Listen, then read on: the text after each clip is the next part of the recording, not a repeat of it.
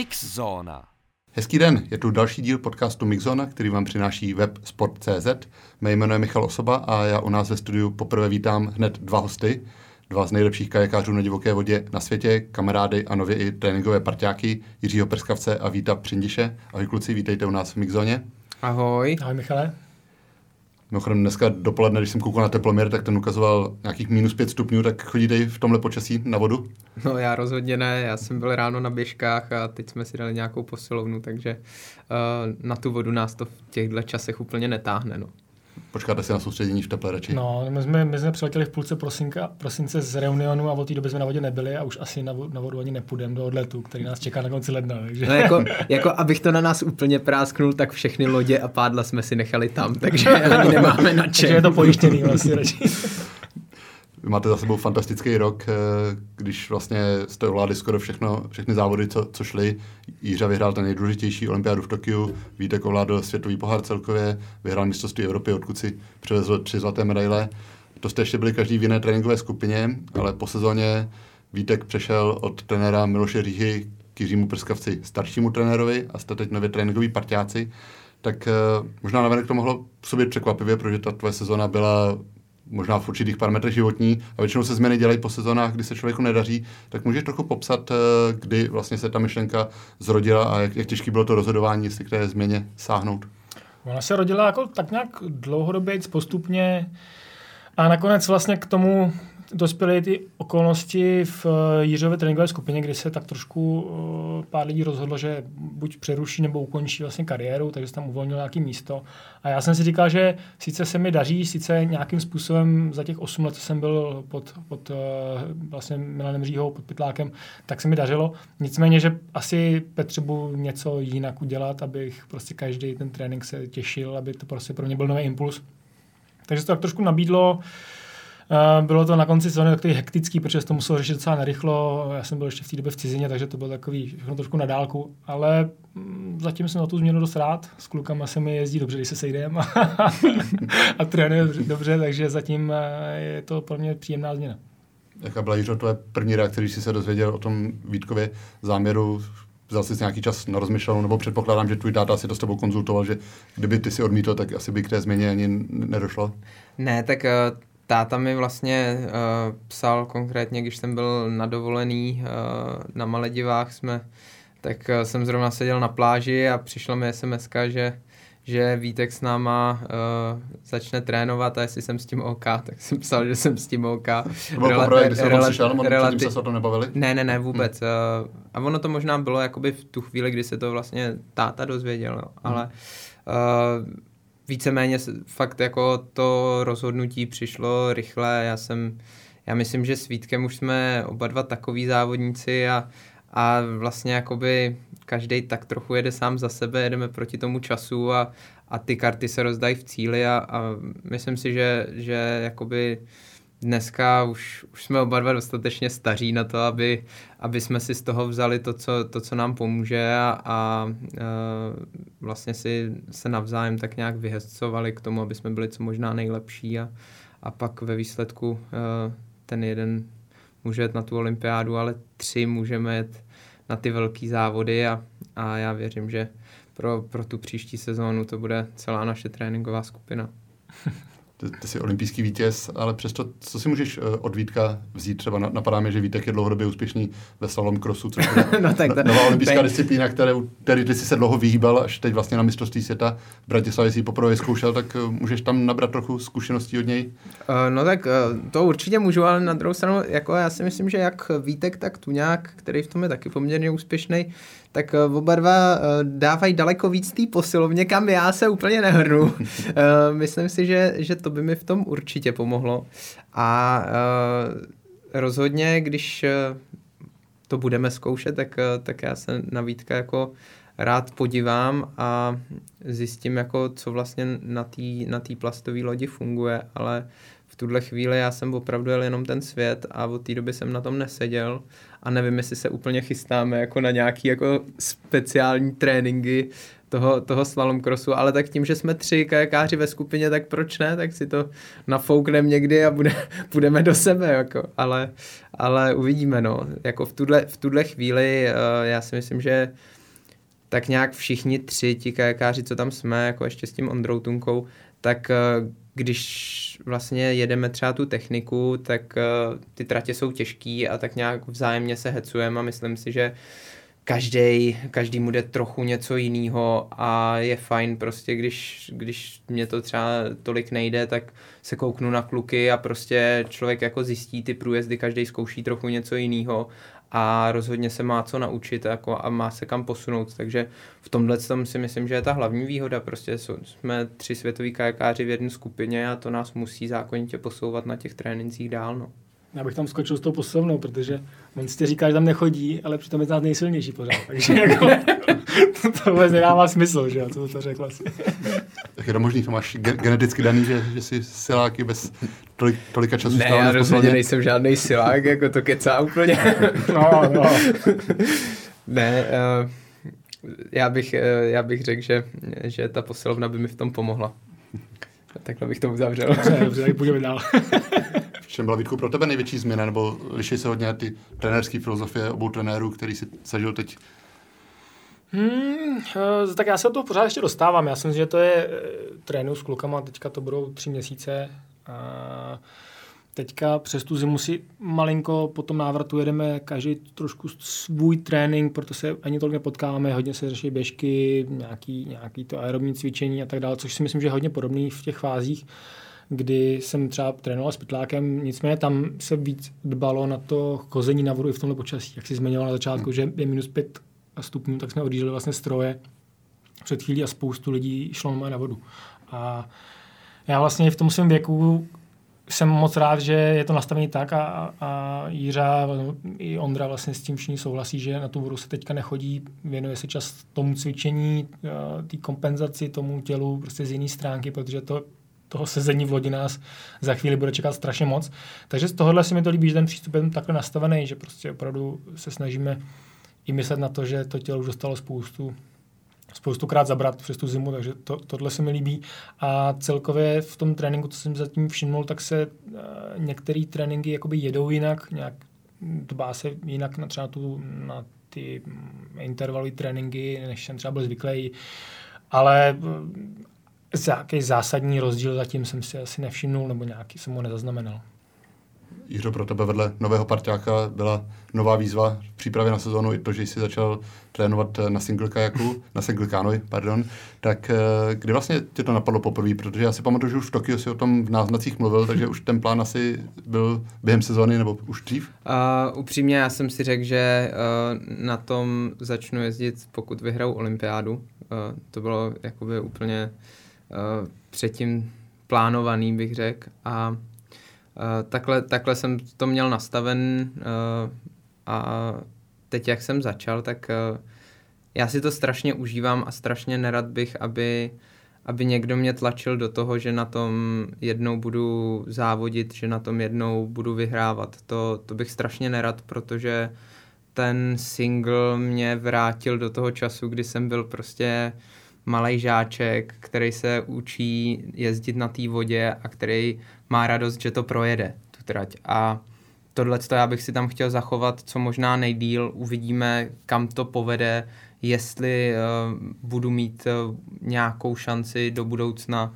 To by bylo samozřejmě pěkný, ale, ale takhle to vůbec neberu. Beru to jako kompenzaci k tomu kajaku a beru to hlavně jako prostě novou náplň a takovou fakt jako energii z toho, že mě to prostě strašně baví. A já nevím, já na tom trávím prostě po každém tréninku na to sednu třeba na 15-20 minut, jenom, jenom se svíst, já v tom o moc díl nevydržím, že mě strašně bolí to klečení, ale, ale opravdu jako v tuhle chvíli je to jenom to zpestření tréninku, ale myslím si, že mi to něco určitě může dát i do toho kajaku a, a e, ta priorita je samozřejmě stále kajak a, a nemyslím si, že by se to měnilo. Když Vítku Jiřu pozoruješ na, na singlu, tak eh, jak mu to jde? Ty, ty máš porovnání vlastně ve skupině vlastně mistra světa Vaška Chaloupku, tak... Uh... Vašek je ještě o lepší pořád. to, bych, to, bych byl, to bych bylo něco uh, špatně. No, a Vašek ještě dává víc tý posilně teda než Jíře, no. Tam, tam Jíře musí opravdu zamakat, ne. Uh, oba s Ondrou jsme se na ně dívali, tak, tak nás strašně překvapilo tím, jak se neskutečně třeba během toho soustředění na Ronionu zlepšoval, že jsme tam byli necelý tři týdny a on tam vyhrál mezinárodní závod vlastně. Že? tam nikdo nebyl, jo, jenom podotýkám. ne, ne, že, že někdy se na tu jízdu fakt dalo pěkně koukat. Že tam nejsou nějaký, že by to dokázal extra vysmahnout, ale že jede plynule, prostě nepřevrací se ze strany na stranu při každém záběru a že musím říct, že, že, že, to bylo dobrý, tak jsem pak začal popichovat Lukáše Rohana, že mu ukážu nějaký videa, aby abych ho trošku vystrašil, pak jsem si to rozmyslel, že bych ho fakt mohl vystrašit, tak, tak jsem to radši neudělal.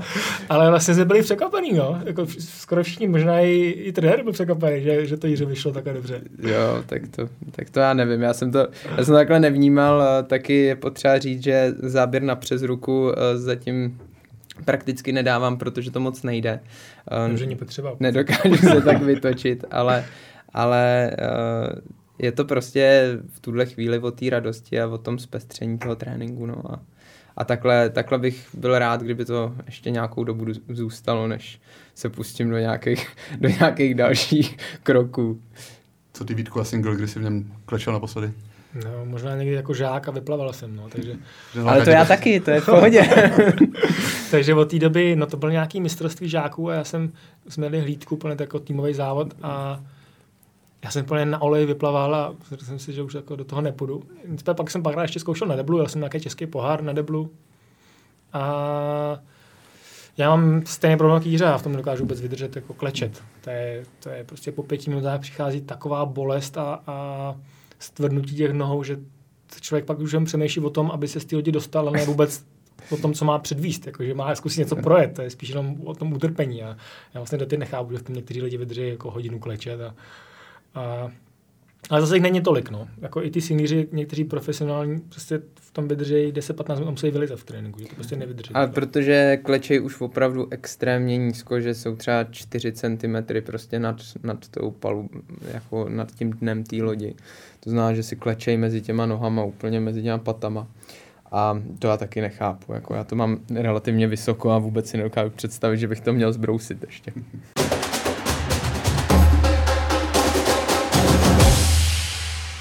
Se tam v obecné rovině, tak je vůbec reálné, aby někdo byl úspěšný u mužů v obou disciplínách, myšleno té světové špičce, protože už jen to jde, tam Jessica Foxová nebo Melody Franklinová, na druhou stranu tam je taká nové pořád mladá disciplína, teprve se jela poprvé na olympiádě, tak je možné, aby ve špičce mužský byl někdo v obou disciplínách? Já myslím, že určitě. Uh, nicméně uh, třeba v České republice by sama o sobě ta nominace do těch obou týmů byla jako strašně složitá, protože my už jako ty nominační závody vlastně jedeme v těch dvou víkendech a ten finálový závod toho kajaku od, tý, od toho singlu je fakt, já nevím, 15 minut po sobě. A to si myslím, že třeba i Terka Fischerová by mohla moc dobře jako o tom mluvit, eh, když jede prostě ten single a ten kajak, eh, oboje ty finále, tak prostě to má hroznou chvilku po sobě a člověk to musí jakoby to je hrozně znát, jako, že, že prostě pro tu druhou kategorii je pekelně unavený.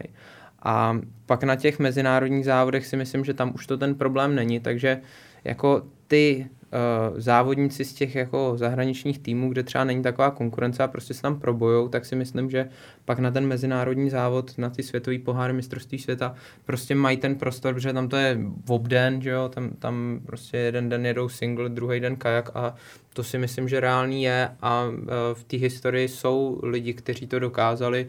Třeba Fabien Lefebvre, ten to teda konkrétně jel dokonce, když se ještě kajak a single jeli ve stejnou dobu a ten si na mistrovství světa v Americe v Deep Creeku vlastně vyjel obě dvě finále, na tom kajaku skončil tuším šestý a vyhrál tu single canoe, takže určitě to reálný je, ale myslím si, že uh, jakoby vůbec ten, to, aby se tam člověk třeba z toho českého týmu dostal, tak bude pekelně těžký, protože, protože prostě uh, už jenom ten, ten nominační boj, jako ten člověk by musel být jako o hroznou raketu lepší v obou těch disciplínách, aby tam jako měl tu rezervu. No. No mě napadá z hlavy ten Miguel Trave, který vyhrál jako junior vlastně obě dvě kategorie, to bylo to v Bratislavě a vyhrál jak single, tak kajak. A od té doby on říká, že tomu kajaku moc nedával, protože on je jako extrémně šikovný. Nicméně on nebyl schopný si to přesně vědět jako v obě dvě hmm. kategorie, třeba do těch seniorů, protože samozřejmě trošku víc preferuje ten single. Nicméně třeba v tom kajaku je taková konkurence, že to vlastně pro ně zatím je nereálný, aby se do toho týmu vůbec dostal. A u něj si myslím, že by to třeba jako na to schopný teoreticky pak na té mezinárodní scéně byl, něco třeba jako předvízt nebo nějak, nějak závodit, ale mm, vlastně moc víc příkladů lidí, kteří by mohli dělat oboje, mě nenapadá. No. Jako uh, určitě tam jsou jako v té historii i ty příklady, jako třeba Stefano Cipresi, který uh, byl mistr světa na kajaku v roce 2006, tak ten se pak dal na dráhu toho single kanoisty, ale vlastně ten kajak tak trochu ukončil. No, že, vlastně, že, že, že spíš jako podstatě... změnil tu, tu no. kategorii, ale ale jako, že by vyloženě nějaký uh, v té mužské kategorii byl někdo, kdo to dubluje, tak těch je jako minimum. Je to uh, ten Dan Watkins, že? Ten, Dan Watkins. Ten, ten, ale je to taky dan tím, že prostě v Austrálii není taková konkurence a prostě uh, má, tu, má tu šanci se tam dostat jako na obo, v obou těch disciplínách, ale prostě nepatří k té úplně jako světové špičce ani v jednom, bych řekl druhou stranu ty máš eh, reprezentaci pro příští rok eh, vyjetou díky olympijskému zlatu, tak... Eh, to jo, ale nemám vyjetý ty nominace na tom singlu, takže... No právě si plánuješ sem nominaci představit ne, ne, ne, na to, singlu aspoň pro to, hm. to, já, bych, já bych se tam i postavil, ale tam je, v Česku tam vede dlouhá cesta do těch nominačních závodů, vede to přes národní kontrolní závody a ty, tam já můžu startovat, takže prvním krokem bude eh, startovat v nějakém z těchto z těch závodů na tom NKZ a pro příští rok si třeba vyjedu český poháry, ale hmm. říkám, ta cesta je dlouhá, není, není to jen tak, prostě je to jako dostat se z první ligy do extraligy. No se ještě vrátím na začátek k tomu vašemu spojení do jedné tréninkové skupiny. Je to unikát i na mezinárodní úrovni, nebo v zahraničí funguje to takhle, že by ty nejlepší trénovali opravdu spolu? Jaké máte zkušenosti? Ono asi záleží hodně na tom národním systému, protože, protože vím, že třeba Němci nebo i Francouzi se snažili, možná i doteď se snaží ty nejlepší vlastně združovat pod tu jednu tréninkovou skupinu, že vlastně tak nějak je to spíš přinutí třeba odejít od toho trenéra, jdou vlastně k národnímu trenérovi, to znamená, že třeba všichni kákáři jezdí spolu, nebo kákářky. Teď se to možná začalo trošku víc změnit i tam, ale mm, vlastně je to asi unikát, nenapadá mě moc, moc. Já bych řekl, že jako obecně v té cizině nefunguje uh, tolik jako ta tréninková skupina na úrovni toho klubu že uh, vlastně u nás, my jsme jako v jedné tréninkové skupině, jsme tam jako v rámci teda našeho klubu Victoria a potom na ty, na ty světové soutěže si bereme našeho osobního trenéra. A v té cizině to víc funguje tak, že prostě uh, ty lidi jsou víc rozsetý, třeba po té Francii, každý tam má tak trochu někoho, kdo se o něj stará jakoby v tom klubu a tam je sám, nebo řekněme ve dvou třeba, ale spíš jako má opravdu ten individuální přístup.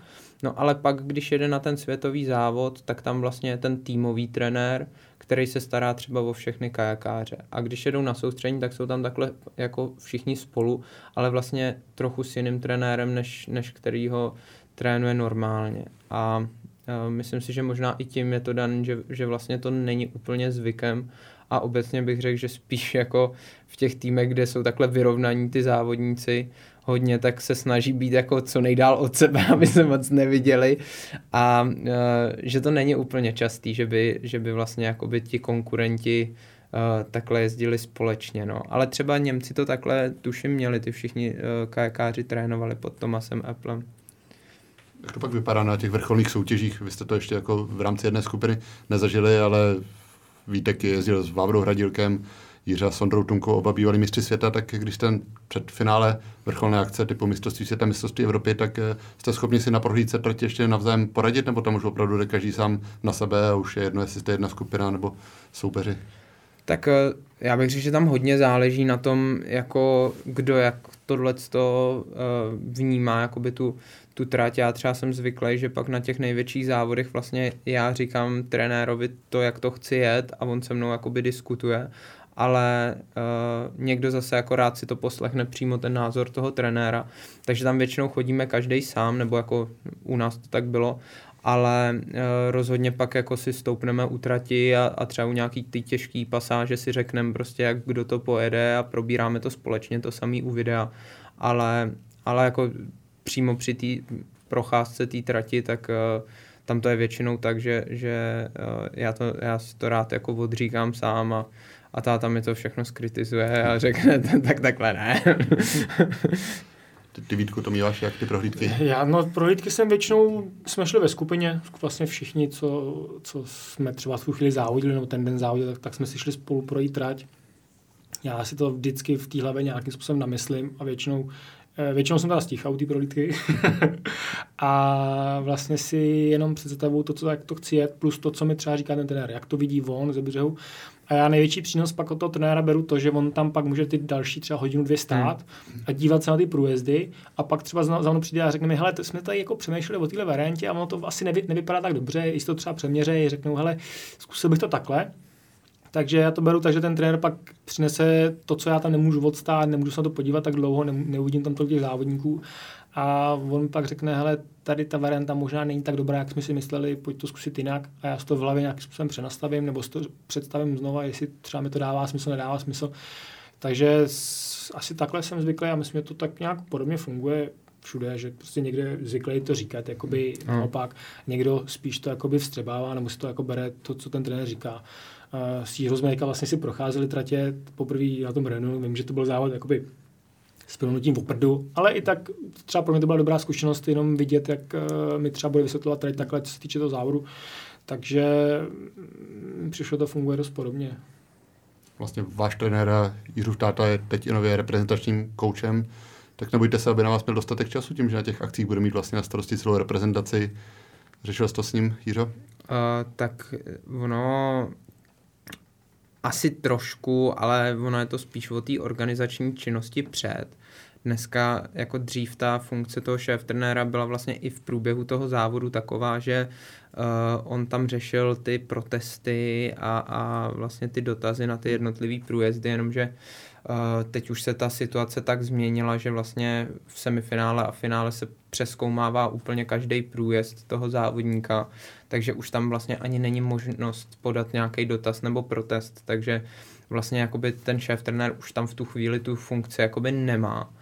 A uh, co se týče nějakého zajištění toho závodu, tak se to většinou jakoby právě tam uh, liší podle toho, kdo, kdo, komu zrovna závodí ty závodníci. A tím, že táta má vlastně všechny kajaky, nebo možná ne, to se uvidí, ale, ale uh, vlastně má tu kajakovou kategorii, tak zbytek bude mít čas, takže on se tam samozřejmě s někým prostřídá a myslím si, že to bude jako v tomhle tom jako poměrně v pohodě, tím, že jako jsme teď opravdu jenom, jenom ta kajaková kategorie. No.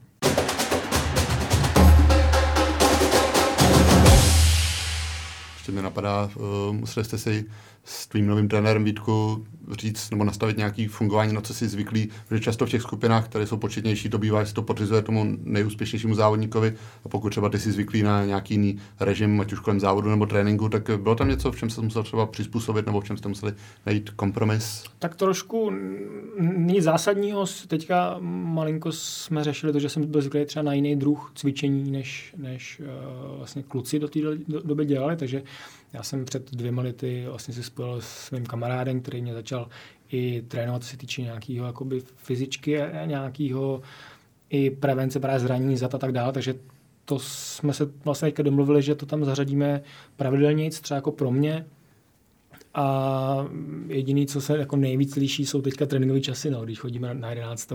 tady kulířovi a ne na 9. nebo když jsme chodili třeba nebo na 8. ze starý Boleslavy na 9. Třeba na 8. jsme chodili třeba na 8. protože jako, ono se to není úplně pravda, že by se to podřizovalo těm nejlepším většinou, protože mě přežijou ty vody jsou všichni takový jako relativně v, prostě v pohodě, takže my jsme to třeba podřizovali tím, když někdo potřeboval do školy, tak jsme šli na 8 na trénink. Místo toho, abych já si vstal na 9. na 10. tak jsem tam byl na 8, protože pak někdo potřeboval třeba na 10. na přednášku.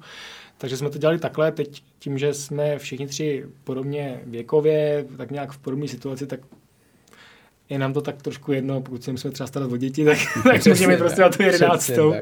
Takže v tomhle je to takový v pohodě a uh, jinak si myslím, to, že se to sedlo, respektive jako hodně rychle a když drobnosti se řeší tak nějak jako za pochodu, že tam není nic nic zásadního. Vím, že s Jirou ještě jsme řešili, že budeme malinko přizpůsobovat ten, ten předzávodní rytmus, na který jsem jakoby zvyklý. Jinak, co se týče nějakých těch tréninků rychlejších na vodě, který právě třeba kluci tolik nejezdí, tak já jsem nezvyklý, takže uvidíme, to se teďka ještě všechno bude vyvíjet a říkám, no, je to furt jako pro mě začátek hrozný, to si uvidíš až, nechci říct ani za pár měsíců, ale prostě za rok, dva, až se to jako úplně jako sedne, tak jak to bude fungovat jsi po té změně skupiny mluvil o tom, že pro tebe je lákavé poznat i vlastně, jak Jířa přemýšlí o závodech, nejen ve smyslu čistě závodu, ale i stravě regenerace, že řeší, řeší spoustu věcí, tak nabral si v tomhle směru nějaké impulzy, které třeba můžeš zařadit do té přípravy?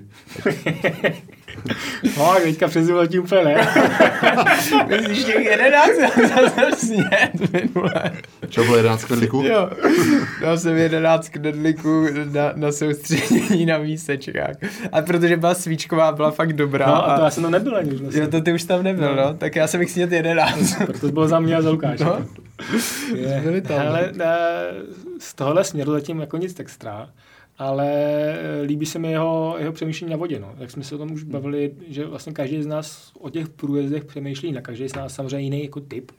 A takže já nikdy nebudu jezdit jako Jiřa a Jiřa asi nebude nikdy jezdit to... jako já, ale, e, ale někde se nějak trošku třeba pronout můžeme, případně e, mně se líbí, že prostě na té vodě přemýšlí trošku jinak, než bych já třeba přemýšlel. To znamená, když bych se díval na kohokoliv jiného, tak si povím, jak to jede teďka von, že ho vidím teďka častěji.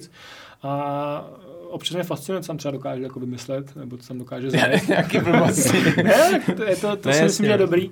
A co teda, jako jsem si dlouhodobě myslel, ale teď se mi to hodně potvrdilo, tak, eh, že má teda neskutečně vysoký standard těch jako průjezdů a jíst, to znamená, že mě nekazí vlastně ten, ten trénink. Což třeba, když jsem začínal teďka s nimi, tak mi přišlo, jak by byl úplný začátečník. A, a s Ondrou se tak trošku jako přetavil. Když to Jiřa měl za celou dobu, co jsem s ním teďka jezdil, tak měl taky jako jeden špatný trénink, kdy jako jsem za ním dokonce přijel. Jsem, no, přesně, mi to přijel to moc nejde, co? Jsem měl fakt blbý den. za mnou přijel, ale dneska fakt blbý, jako. No ne, protože se to konečně si říkal, tak to není možné, aby jezdil furt tak dobře, že jo. Protože jako po každého projel, pak my jsme tam měli brány a on zase to projel úplně v pohodě. Takže jsem pak za ním přijel říkám, dneska ti to nejde, co? jo, jako, ne, fakt mi to pomohlo psychicky. no, tak to půl hodiny byl v pohodě, že, že, trénink, to si jezdil normálně. Takže z tohohle mě to jako fascinuje. To jsem vlastně nikdy nezažil, že by někdo měl jako takhle konstantní, konstantní úroveň toho ježdění, což teda pak samozřejmě se odráží do toho závodu. Jakože hmm. prostě když si člověk na startu jistý, takže tu trať prostě zajede v podstatě za jakýkoliv okolností, a tak si pak jistější, dovolí si víc a, a tak dále. Takže v tomhle přemýšlení je to zatím jako hodně zajímavý. Ještě mi napadá, jestli nemůže být nástrojou tak nabité skupiny, to, že pak člověk má při každém tréninku třeba snahu se poměřovat, eh, i když to má třeba volnější trénink, tak za každou cenu, že chce být lepší než ten druhý, nebo naopak, když vidí, že trošku zaostává za tím druhým, tak jestli mu to nemůže psychicky srazit, být třeba ten druhý může být nejlepší na světě. Ale tak... to, to, je asi dobrá, dobrý point, protože já nevím, já nejsem asi až tak jako soutěživý, bych každý potřeboval být uh, jakoby lepší, respektive já se to snažím zajet, tak, abych to zajel jako dobře. My nejezdíme nic, že bychom si poměřovali jakoby č- za tím časama extra, že bychom prostě museli honit setinky, protože to ani hmm. vy moc vlastně neděláte, hmm. že jo? Ne, my, my skoro na ten nejezdí. čas nejezdíme, no. Takže to poměřování tam tak moc není, ale samozřejmě když Jíře něco zajede skvěle, tak se to taky snažím zajet jako tak skvěle, nebo tak krátce. I když vím, že třeba bych to pak měl v závodě, tak si to vyzkouším, abych věděl, jak to udělat. Ale to druhý, co jsi zmínil, že vlastně můžeš dojít do nějaký depky, že ti to třeba nejde, tak to si myslím, že reálný je, ale věřím v to, nebo aspoň v to doufám, teďka, že už to není u nás, jako v naší, našem případě, že, eh, že jsme jako zkušení natolik, že prostě už jsme si něco odpádlovali, něco jsme zažili, prostě jsou, eh, i když člověk trénuje naplno, tak někdy nějaký horší období může být, ale vím, že u mladých se to i stává, nebo jsem teďka jeden příklad vlastně zažil, že, nebo viděl, že eh, vlastně přesně kvůli tomu, že se cítil, že tam zaostává, tak jako mu to nebylo vlastně příjemný a, a tak nějak psychicky se jako pod to, eh, to se začalo podepisovat. No. byla řeči o tom, že samozřejmě důležité, abyste si sedli i lidsky a oba máte rodiny. Vítek má dceru, Jíře má dva, dva syny, trávíte hodně času přes zimu v zahraničí na soustředění, kde když to jde, tak rodiny berete sebou, tak asi to je příjemný bonus, když pak partnerky a děti můžou trávit čas společně, protože vy trávíte spoustu času na trénincích, tak uh, asi to je takový benefit toho společného trénování. Jo, to, tohle to rozhodně a tam já bych to možná rovnou překul. Já samozřejmě jako důležité věci konzultuji s manželkou, takže když mi přišla ta SMS, že teda Vítek začne trénovat s náma, tak jsem to říkal hned terce a ta říkala, fakt jo, takže Míša pojede s náma. takže ne, tam to funguje skvěle právě tím, že tam máme i Ondru Tunku, tak on je taková skvělá chůva pak na ty děti, když potřebujeme občas běhat. To jsem ještě nezažil. Budu se zeptat. ne, tak uh, on teď naposled uh, právě na Reunionu bydlel jako s náma uh, v té chatce, kde jsme byli a Jiříček ráno vstával vždycky a, a šel za dědou a a dědeček, že jo, byl na pokoji s tu nějakém, takže Ondra vždycky dostal budíček v 6 ráno, tak byl nadšený, jako. ne, já myslím, že v tomhle tom ohledu jako to právě funguje ta skupina skvěle a, a myslím si, že to je jakoby ten, ten hlavní přínos možná i, že, že prostě ta, ta lidská jako chemie musí, musí fungovat, aby ty lidi byli v klidu, když prostě spolu stráví na těch soustředěních takovou dobu a, a když to takhle jako pěkně funguje, tak si myslím, že se to pak promítá právě do těch výsledků. No. Což jako super, že to třeba vnímá i vlastně jako Jiřa starší, který, když jsem přicházel a začal se řešit jestli pojedu na ty soustředění vlastně s nima hnedka a začali se řešit nějaké věci, tak vlastně jeho první otázka byla, jestli bych se chtěl vidět holky. Já jsem říkal, pokud to jde a pokud eh, to nebude nikomu vadit, já samozřejmě nechci jako nikoho obtěžovat, protože jeden tam, jeden tam na soustředění, to znamená, já nechci, aby prostě pak to nějak narušilo Jiřu nebo Ondru, aby když tam budu mít rodinu. Tak on, hele, ne, ne, prostě uděláme to takhle, já chci, aby byste se cítili hlavně dobře, že to prostě jedeme na dlouho, aby, aby to všechno bylo jako dobrý. A teď jsem z toho takový pocit měl, že to vlastně jako fungovalo. A když jsme byli na tréninku, tak přesně si mohli děcka spolu pohrát a, a tohle jako zatím taky přesně to taková ta druhá stránka mimo sportovní, ale na tom soustřední, kde jedeme relativně na dlouho, tam teď pojedeme na dlouho, na 6 týdnů, tak prostě je to fajn, když se člověk jde na vodu, ale pak se těší na to, co bude ty po té vodě a ne, že se odstřihne a bude někde sám, tak je to takový jako příjemný. A teďka budeme bydlet ještě vlastně blíž sobě, protože jsme, teďka jsme bydleli kousek od sebe dva kilometry. Ale bylo to jako na auto, a teď budou, budou od sebe 10 metrů v barácích, takže společně vždycky vyběhnou na zahradu a budou se tam honit A Ondra teda bude bydlet sám taky, ten bude mít jako svůj. Takže, takže, ne, to, já jsem si dělal spíš srandu s tím Ondrou, ty mě tady jako to žerlíš, jako. to nebylo to tak, že by ho jako Jiřík budil, my jsme měli ty tréninky brzo, takže to bylo normální vstávačka, jako.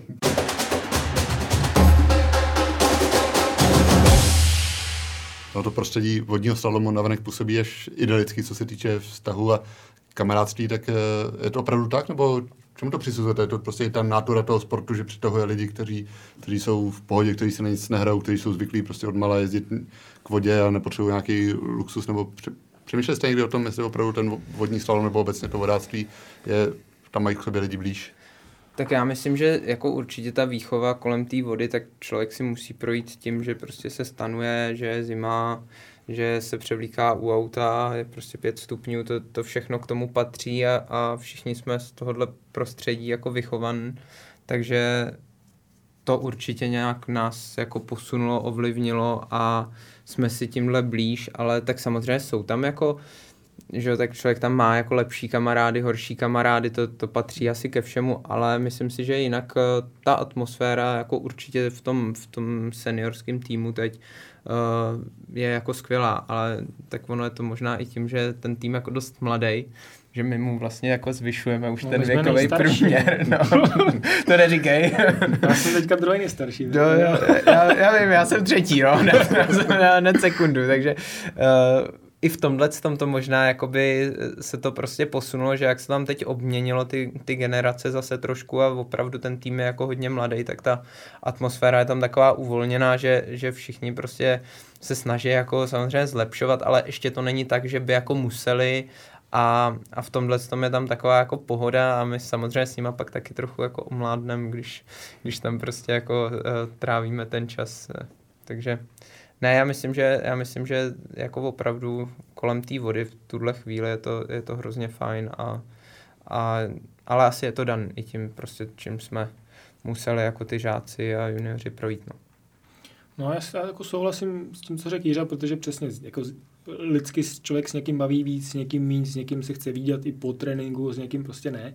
S někým si nerozumí, protože má i na třeba na nějaký věci jiný názory, ale obecně, proč si myslím, že u té vody není ta rivalita, že by si někdo jako nemohl přijít na jméno, tak je to tím, že my si prostě tu jízdu vody jenom každý sám opravdu, jakoby, že ten, ta, tu trať máme plus minus stejnou, pokud jsou nějaký podmínky, se týče jako vody větru. Ale já nevím, kolik sportů si člověk jede jakoby, nebo odběhne sám za sebe. Většinou prostě na ten ovál postaví víc lidí vedle sebe, nebo do biatlonu se začíná nějakým způsobem prostě no, v různých sportech, ve fotbalu jdou proti sobě týmy. A tady si, já nemůžu říct, že Jiřa mi rozčouchal branku, nebo že mi něco při jízdě jakoby udělal, protože to tak není, že jo. To je jako, my si nemůžeme vlastně nikdy nějak ukřivit. Samozřejmě někomu někdy e, dají 50 nebo naopak nedají, rozočí, tím pádem může někoho jakoby nedá, nevědomky jako ovlivnit ve výsledku, ale vlastně e, není to nějaký jakoby nějaká priorita, co se může teďka stávat, tak u toho extrémního slalomu se může něco jakoby začít dít, protože tam přece jenom e, ten kontakt tam je, chvíle má někdy prostě někdo může chtít někoho takzvaně vyautovat, takže možná jako do budoucna se u tohohle může to stát. Tím ještě, že se to stalo olympijská disciplína, někteří se na to už zaměří víc. A uvidíme. No. A doufám, že to vydrží co nejdéle takhle v pohodě, jak to je.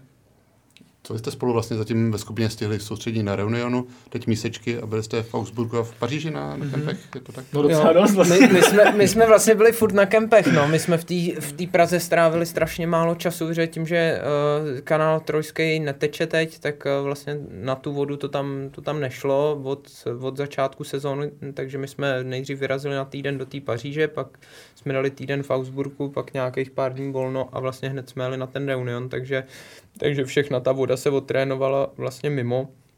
Do toho jsme měli pár tréninků na rovný a, a v Brandejse, ale vlastně minimum. A teď jsou to ty běžky, tak my tu zimu jsme zvyklí jako to nevím, jak to právě Vítek měl jako předtím ve skupině, ale my jsme fakt zvyklí jako trávit ten čas jako spíš tou individuální přípravou víc, prostě, že každý se zaměřuje na to, na to, co u sebe potřebuje posunout, co e, jako nějaký prevence zranění přesně, nebo uh, nějaká kondiční stránka věci, no a, a pak ta hlavní příprava teď přijde na tom reunionu a pak uh, už snad se nám pomalu spustí ten kanál v Troji a to se rozběhne takový ten klasický režim, kdy prostě v té Praze trávíme víc času a, a tak to zase bude taková jako nová zkušenost pro, pro tebe, bych řekl. Dám na ten kanál v Paříži, protože Olympiáda se blíží vlastně už za dva půl roku, jsou tu další olympijské hry, tak jak jeden kanál eh, v Paříži je lepší než eh, v Tokiu, kde bylo třeba spousta úsilí závodníků, aby se vyspravil a byl férový, tak eh, Francie jako země se slamářskou tradicí je ten kanál lepší? Tak já bych řekl, že nemají úplně zkušenosti s těma kanálama, oni mají spíš ty řeky, ale ne, ten, ten kanál je dobrý, jako asi by se na tom nechalo jet rovnou.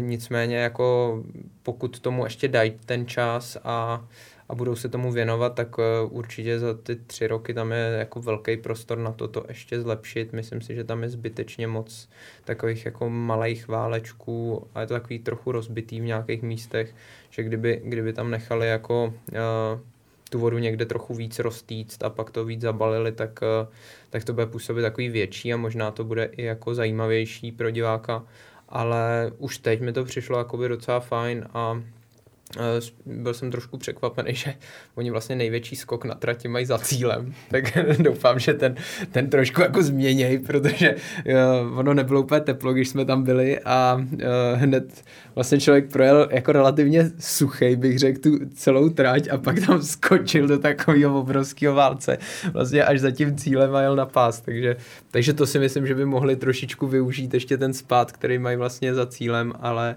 ale uh, rozhodně to není na to jako tam tlačit jako na poli tě, závodnickým, že by jako to nutně museli nějak měnit, pokud to takhle chtějí nechat, tak si myslím, že je to jako reálně tam, tam vodit olympiádu a rozhodně by to nemělo být jako nefér, což byl hlavní problém toho Tokia předtím. No.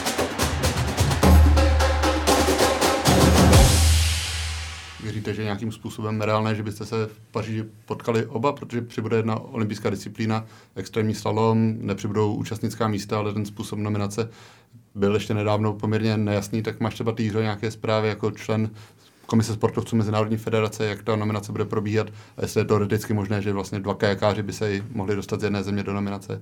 Uh, je. Uh tuhle tu chvíli to vypadá tak, že uh, opravdu tam budeme moct mít dva kajakáře.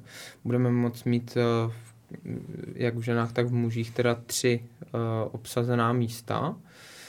To znamená single canoe, kajak a, a kajak cross, s tím, že kajakář, slalomář bude moci jet kajak cross. A ještě se uvidí, eh, tam to v tuhle chvíli vypadá tak, že ten krosař právě nebude moc nastoupit do toho slalomového závodu, což eh, je podle mého názoru pitomost, když už tam bude a mělo by se to právě jakoby tam dovolit tady ta duplicita uh, těch disciplín. Ale v tuhle chvíli v tom, v tom předběžném návrhu to je tak, že, že se to nepovoluje, že vlastně jakoby je to jenom jednostranný, že vlastně můžou být dva zastát v tom kajakokrosu, ale jenom jeden zastát v tom, v tom slalomovém závodě. A uh, já věřím, že, že tohle se ještě může změnit, ale v tuhle chvíli to tak nevypadá. No ono vlastně bys nemohl ty základní podmínek případně ani ten single, že?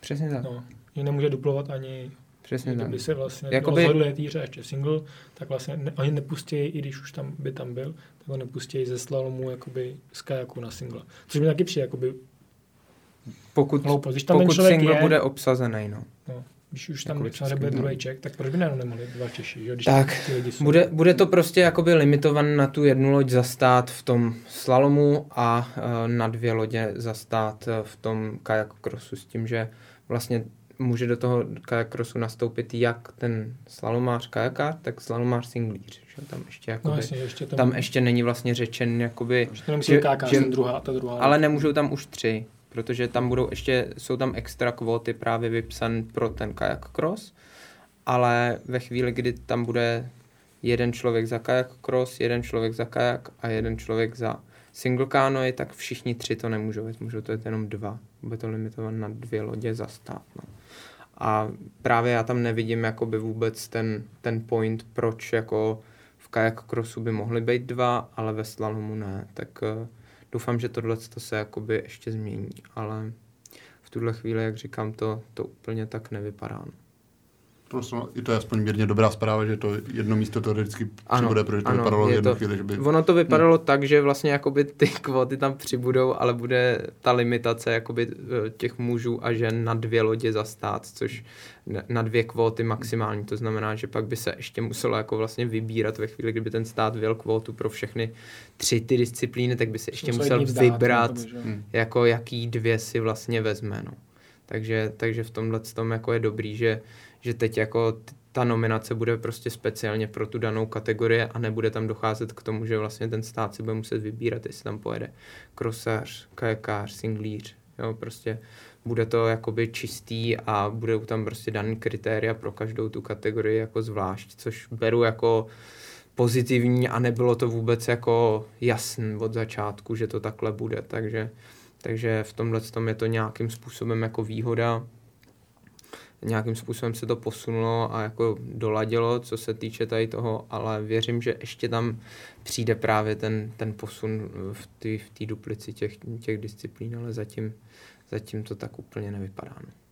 Pro tebe, Vítku, jako úspěšného krosaře, to také dobrá zpráva, že ta šance na olympijskou nominaci tím oproti předchozím hrám stoupne. Jo, tak asi stoupne, ale já to beru jako totální jako gamble, to, ten cross. To je hmm. prostě jako, uh, možná se na něj dá trošku třeba připravit, dají se nějaké věci natrénovat nějakým způsobem. Asi si to tak trošku i odzávodit, že samozřejmě s tím závoděním přichází zkušenosti z toho, jak se třeba různé situace řeší. Ale eh, teď třeba v Bratislavě na posledních závodech jsem v podstatě neměl šanci postoupit pak se ale dostal jsem dvakrát, někdo odstrčil a byl konec. To je jako, takhle to tam v tom krosu může být, to je hrozně rychlý. alfa omega je vždycky nějaká kvalifikace ale pak se v tom závodě může stát úplně cokoliv. Takže jako to, že bych se upínal k tomu, že si vyjedu místo na olympiádě třeba v krosu, tak to vůbec. To si myslím, že dopadne úplně nějak, než si všichni myslí. Takže... A tam je, tam je ještě potřeba říct, že jako eh, se budou muset dotáhnout právě ty pravidla jako ohledně té domácí nominace no, pro ten krok. ani nezabrušoval. Proto, to, to, to, bude, to bude ne, hrozný. protože v tuhle chvíli jako my jsme na té úrovni, že uh, už máme pár rozhodčích, kteří s tím mají zkušenosti, ale jsou to všechno mezinárodní rozhodčí, který rozhodou na světácích, kde se to jede prostě 6x, 7x do roka.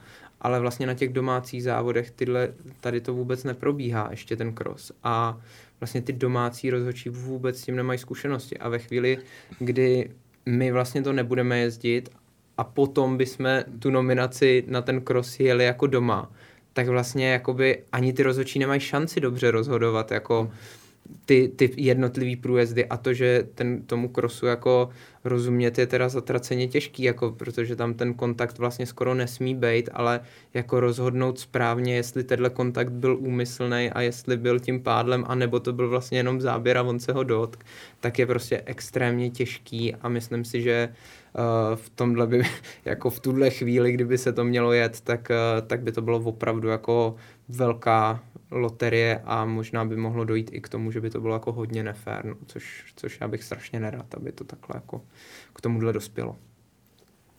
Panové, já vám oběma moc děkuji, že jste dorazili k nám do studia Mixzony, že jste si našli na nás čas a přeji vám, ať ta vzájemná spolupráce vám jde výsledkově k duhu. Děkuji.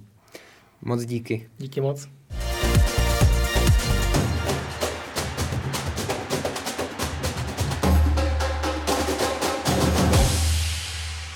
Mix Sauna.